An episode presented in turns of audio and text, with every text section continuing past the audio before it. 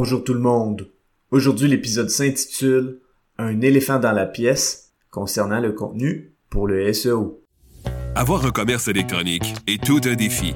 On vit souvent des déceptions ou de la frustration. Que faire pour rentabiliser mon commerce en ligne? Qui engager pour m'aider à réussir?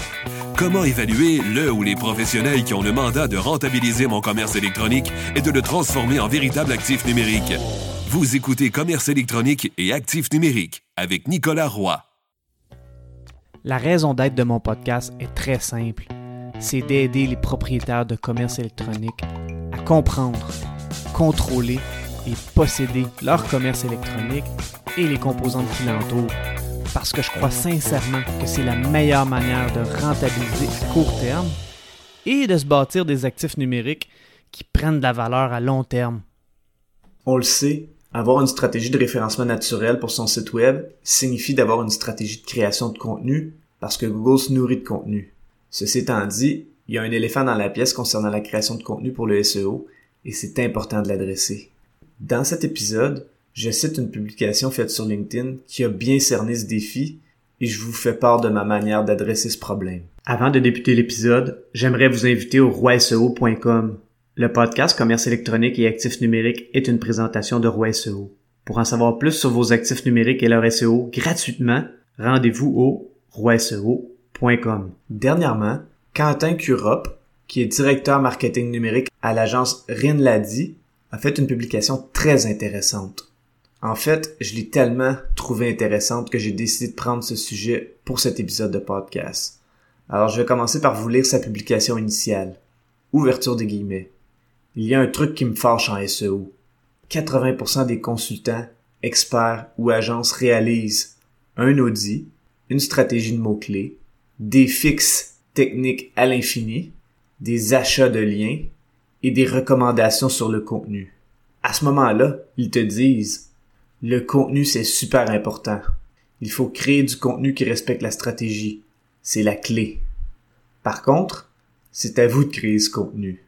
Bon, je comprends, à chacun son métier. Cependant, c'est comme si tu t'offrais un nouveau char et lors de la remise des clés, on te dit par contre, il faut de l'essence, c'est super important. Voici mes meilleurs conseils pour raffiner du pétrole. Tu peux en extraire là-bas. Et le gars te tend un bidon vide. Sachant que la création de contenu représente au bas mot 60-70% de l'effort SEO, ça doit être pas mal frustrant du point de vue du client. Il se retrouve un manuel dans les mains avec une stratégie complète, j'espère, un plan d'action clair, j'espère encore plus, des KPIs à suivre pour se guider vers l'accomplissement de leur objectif, le Graal, et avec 70% du boulot sur les bras pour que ça fonctionne accordingly. Bien que le SEO soit un des meilleurs leviers de croissance, il est sous-exploité par de nombreuses compagnies. Penses-tu que la création de contenu y soit pour quelque chose? Fin de la citation. Il a raison sur toute la ligne. Et j'ai aussi eu à trouver une solution pour régler ce problème. Voici ce que j'ai répondu à la publication de Quentin. Ouverture des guillemets. Effectivement, la création de contenu est importante et idéalement, c'est quelque chose qui se fait en équipe. Si la personne ressource en SEO s'occupe de la structure du contenu et y met plein d'idées au travers de cette structure en fonction de la recherche faite, ça facilite la création de contenu. Par contre, le client aime pouvoir partager son expertise, sa différenciation et même utiliser sa ligne éditoriale de marque dans son contenu. Alors c'est gagnant quand le tout se fait mutuellement. La création de contenu clé en main de A à Z est souvent un échec. Quand le client y a mis sa touche, l'expert SEO peut retravailler le tout. Fin des guillemets.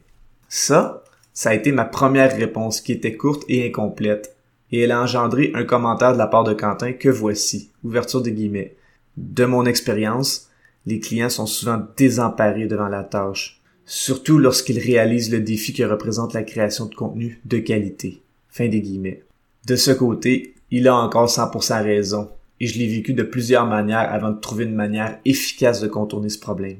Voici ce que je lui ai répondu. Ouverture des guillemets.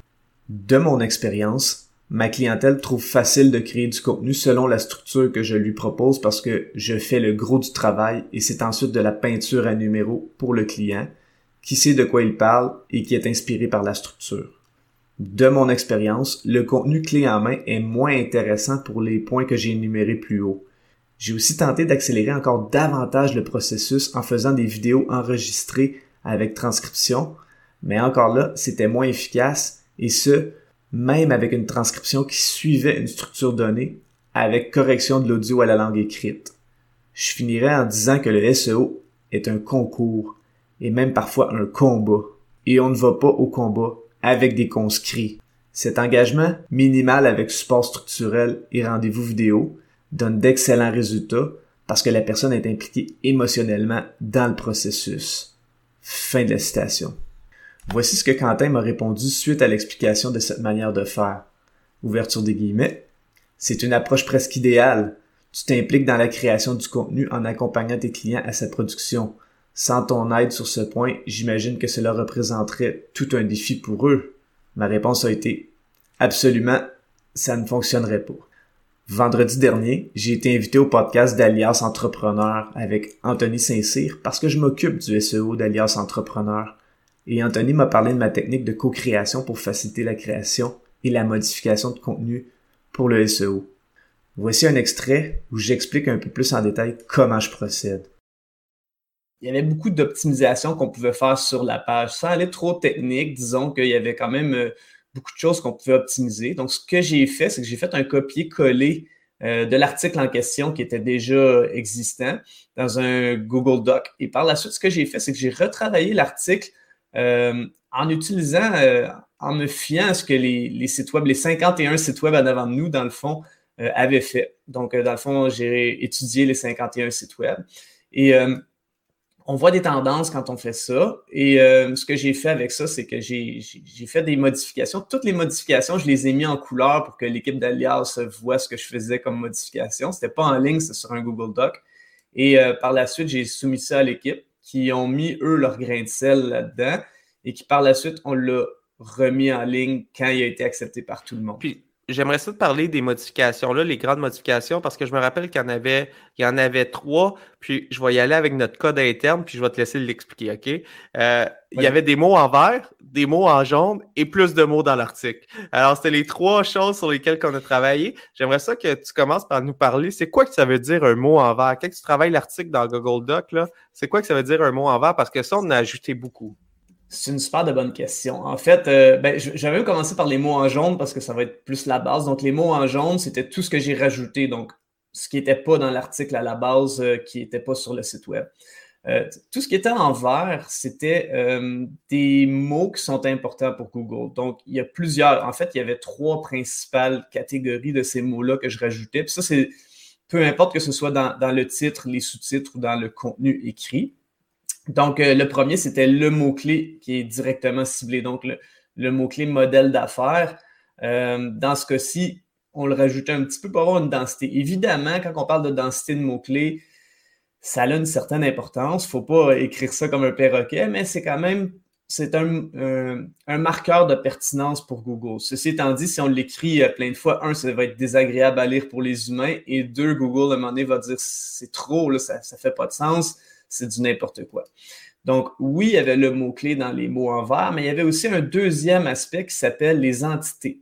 Une entité pour Google, c'est quoi? C'est que Google est bien meilleur euh, pour compter ou pour se représenter le monde avec des concepts comme un graphique qu'on appelle le knowledge graph, le graphique de connaissance de Google, avec des entités. Des entités, c'est des concepts qui sont connus par principalement Wikipédia. Donc, des concepts qui sont pertinents au sujet et que Google se fait comme une, un mind map ou une, carte mentale, si je peux me permettre, avec ces entités-là. Donc, si on parle de si on parle de, de modèle d'affaires, mais probablement qu'une entité serait le, le terme investissement, investisseur, entreprise, entrepreneur. Donc, c'est des entités qui se rattachent et qui sont pertinentes au terme euh, modèle d'affaires. Finalement, le dernier, c'est euh, du vocabulaire sémantique. On appelle ça le cocon sémantique, ou en anglais, les gens vont parfois appeler ça le LSI pour Latent Semantic Index. c'est tous les mots qui sont pertinents euh, et qui sont complémentaires au terme modèle d'affaires, mais qui ne sont pas nécessairement une définition dans Wikipédia. Euh, les définitions dans Wikipédia sont plus des entités, alors que l'autre, c'est plus un, un, petit vocabulaire qui n'a pas nécessairement une définition qui est rattachée, mais qui est très complémentaire et qui, qui, a de fortes chances d'y être. Donc, quand on trouve ces termes-là en faisant des patterns, puis qu'on les rajoute avec du contenu qui est pertinent, c'est pour ça que je dis souvent que le SEO, c'est un art et une science, parce que ça devient un peu quand on, Moi, je dis toujours que Google est bien meilleur pour compter que pour lire, parce que des algorithmes, ça sert à... ça compte, hein, alors que lire, c'est plus difficile pour Google bien, si on peut comptabiliser tout ça puis avoir euh, des, chiffres qui s'y rattachent, alors là, ça vient euh, comme de la peinture à numéro, c'est-à-dire, bon, ben, on voit que la tendance avec nos compétiteurs, ils ont tant de tant d'entités, tant de mots-clés, tant de nombre de mots dans leur, euh, dans leur article de blog. on peut voir est-ce qu'il y a une corrélation directe ou non avec ça, avec les rankings? Bon, c'est sûr qu'une corrélation, ce n'est pas une cause à effet, mais quand même, ça vient très intéressant. Le lien de l'épisode du podcast d'Alliance Entrepreneur est placé dans les notes de cet épisode. Si vous voulez en savoir plus, je vous invite à aller l'écouter. On parle aussi de deux autres études de cas. Dans cet extrait, on parle d'une modification d'un contenu existant. Par contre, pour les contenus à créer à partir de zéro, par expérience, c'est rarement concluant d'offrir une solution clé en main parce que même si la personne qui rédige possède une expertise sur le sujet choisi, est-ce que l'article va plaire au client selon les points de vue qui sont partagés ou selon la manière que c'est écrit? Par expérience, la réponse est souvent non. J'ai aussi essayé de faire des entrevues vidéo selon une structure d'article mise en place où tout était enregistré et ensuite on faisait une transcription. Cette manière de faire fonctionne un peu mieux, mais il y a deux problèmes qui surviennent souvent. Ça prend plus de temps pour tout le monde et souvent la structure de l'article est malmenée à un point tel que le travail pour que la langue parlée soit transformée en langue écrite et pour que le texte soit bien structuré prenne plus de temps que si une personne prend le temps de suivre la structure déjà en place. Bref, la technique vidéo est plus rapide sur le coup, mais ensuite, il y a tellement de travail de modification à faire et à vérifier des deux côtés que l'avantage se perd rapidement. La technique de la structure de contenu qu'il guide est très intéressante pour le client pour être certain que son contenu plaise à Google et à ses utilisateurs et pour éviter le fameux syndrome de la page blanche. Comme on me le dit souvent, avec une telle structure, c'est comme de la peinture à numéro où le client remplit avec son expertise. C'est donc toujours gagnant quand le travail de création de contenu est structuré par une personne qui a l'expertise SEO, mais qu'il est ensuite créé par une personne, comme le client ou une personne de son équipe, qui a l'expertise sur le sujet ça permet d'augmenter le facteur EAT, Expertise, Authority, Trust. Ça permet d'être certain que le texte suit les lignes éditoriales de la marque et la philosophie professionnelle de l'entreprise qui veut du contenu pour son SEO. Comme le disait Philippe Bussière à l'épisode 98, la création de contenu est le gros défi marketing des entreprises, et ça pas juste pour le SEO, mais pour aussi plein d'autres aspects, dont le marketing d'automatisation. À ce propos, j'ai aussi eu envie de citer une autre publication que j'ai vue sur LinkedIn et qui était très pertinente. Cette publication a été écrite par Francis Jeté, coach numérique qui aide les gens à améliorer leur objectif d'affaires à l'aide des médias sociaux. Voici sa publication. Ouverture des guillemets. Tu es à la recherche de la perle rare qui va gérer tes médias sociaux et sa description de poste ressemble à cela? Création de la stratégie numérique, gestion de communauté, gestion du CMS, montage vidéo, design graphique, rédaction SEO, rédaction de blog, gestion d'infolettres, gestion de campagne de pub, analyse statistique. Ce n'est pas un gestionnaire de communauté que tu cherches, c'est un département complet. C'est peut-être le temps de repenser tes attentes envers ton ou ta gestionnaire de communauté. Fin de la citation. Cette publication est une belle réflexion. Voici ce que j'ai répondu à Francis ouverture des guillemets, tellement, juste avec la gestion du CMS, la rédaction SEO, la rédaction de blog et l'analyse des statistiques du site web, c'est un travail à temps plein et c'est celui d'expert ou experte en SEO. Cette description de tâche est une description complètement irréaliste si le travail est bien fait en qualité et en quantité sur tous ces aspects. Francis m'a répondu et j'ai bien aimé sa réponse que voici ouverture des guillemets. Ceci dit, un bon gestionnaire de communauté doit avoir des bases en SEO car c'est rendu un aspect primordial en rédaction de publications médias sociaux.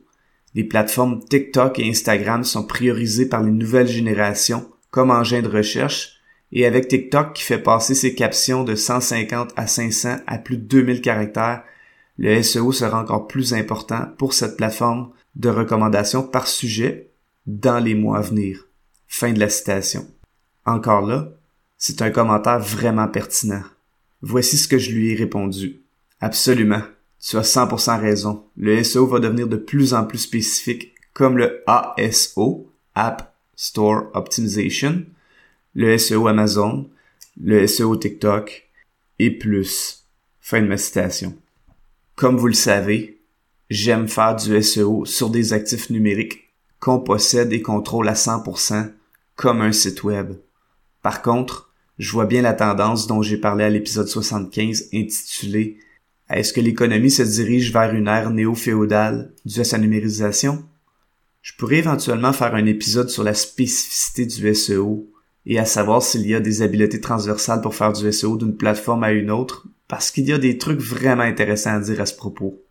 Par contre, je vais conclure cet épisode en disant que de créer du contenu SEO sur un site web nécessite une expertise en SEO et une expertise maison sur le sujet abordé. C'est la raison pour laquelle créer du contenu dans un but de faire du SEO est toujours plus intéressant quand il se fait en équipe. Je vous remercie beaucoup d'avoir écouté l'épisode.